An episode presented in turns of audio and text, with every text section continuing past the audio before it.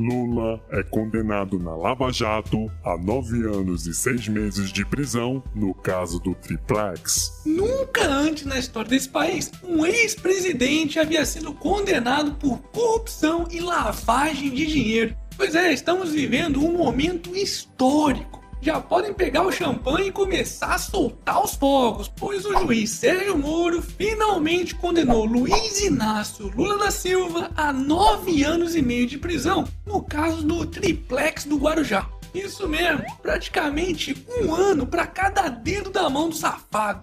Ai, meu!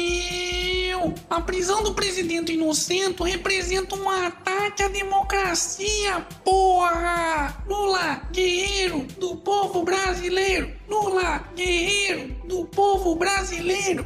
Calma, filha da puta! Pois o juiz Sérgio Moro, sabendo que a prisão preventiva do Jararaca de Nove Dedos poderia ser utilizada para fins políticos, resolveu autorizar que Lula recorra ao processo em liberdade. Ou seja, só depois que ele for condenado em segunda instância pelo Tribunal Regional Federal da Quarta Região é que a prisão de fato poderá acontecer. Portanto, guarda um pouco de champanhe aí e não estoura todos os fogos ainda não, pois a prisão mesmo só deve acontecer no ano que vem. Isso, claro, se o nosso querido STF não resolver melar tudo, né? Mas é bom lembrar que ainda tem outras sentenças que deverão sair esse ano, como o julgamento do sítio de Atibaia, que continua nas mãos do Moro e reúne um número ainda maior de provas e de evidências contra o Molusco.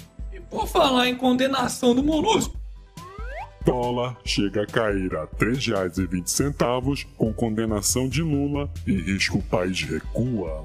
E aí, será que alguém ainda tem alguma dúvida do bem que a prisão desse bandido vai fazer ao nosso país? Além do dólar e do risco o país caírem, a bolsa brasileira, que estava tímida, disparou no momento da notícia sobre a condenação do Lula. Mas enquanto alguns comemoram, outros choram.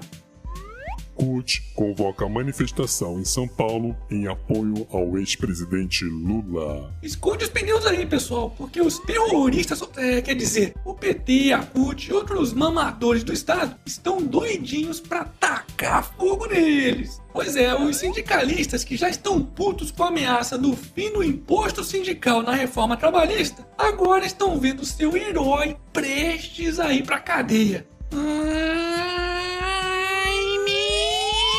E o Aécio, hein? Fala do Aécio, vai! Aécio, fala do rabo, filho da puta! O Aécio só não tá na cadeia ainda porque ele possui a porra do foro privilegiado. Ou seja, só o acovardado do Supremo Tribunal Federal é que pode julgá-lo. Mas a boa notícia é que o Mineirinho está sendo obrigado a devolver 20 milhões de reais à União, devido a maracutaias na época em que ele era governador do estado de Minas Gerais. Portanto, da mesma forma que eu quero ver o Lula na cadeia, eu também quero ver o Aécio, o Temer ou qualquer outro corrupto. Afinal de contas, quem tem bandido de estimação, pra mim é bandido. Hashtag prende todo mundo. Momento Fofurinha.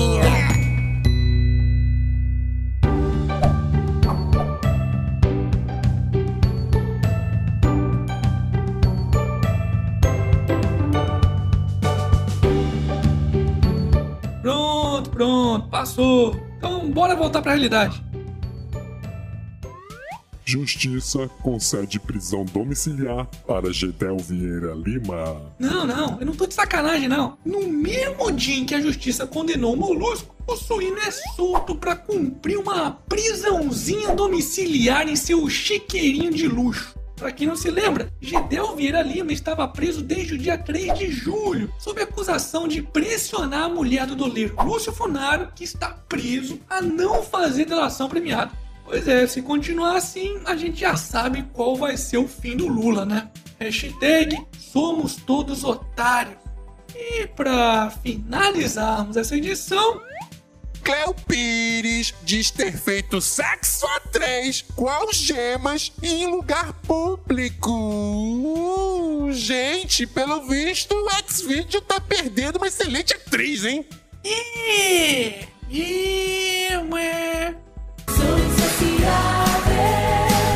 chama aí o caralho. E esse foi mais um Otário News com as principais notícias do dia. E aí, curtiu? Então já sabe, né? Se inscreve aí nessa bagaça e regaceira nesse like. Ah, e não se esqueça de conferir os otarinhos e otarinhas na loja do canal do Otário. Eu vou deixar o link aqui na descrição do vídeo. E amanhã, quem sabe, tem mais.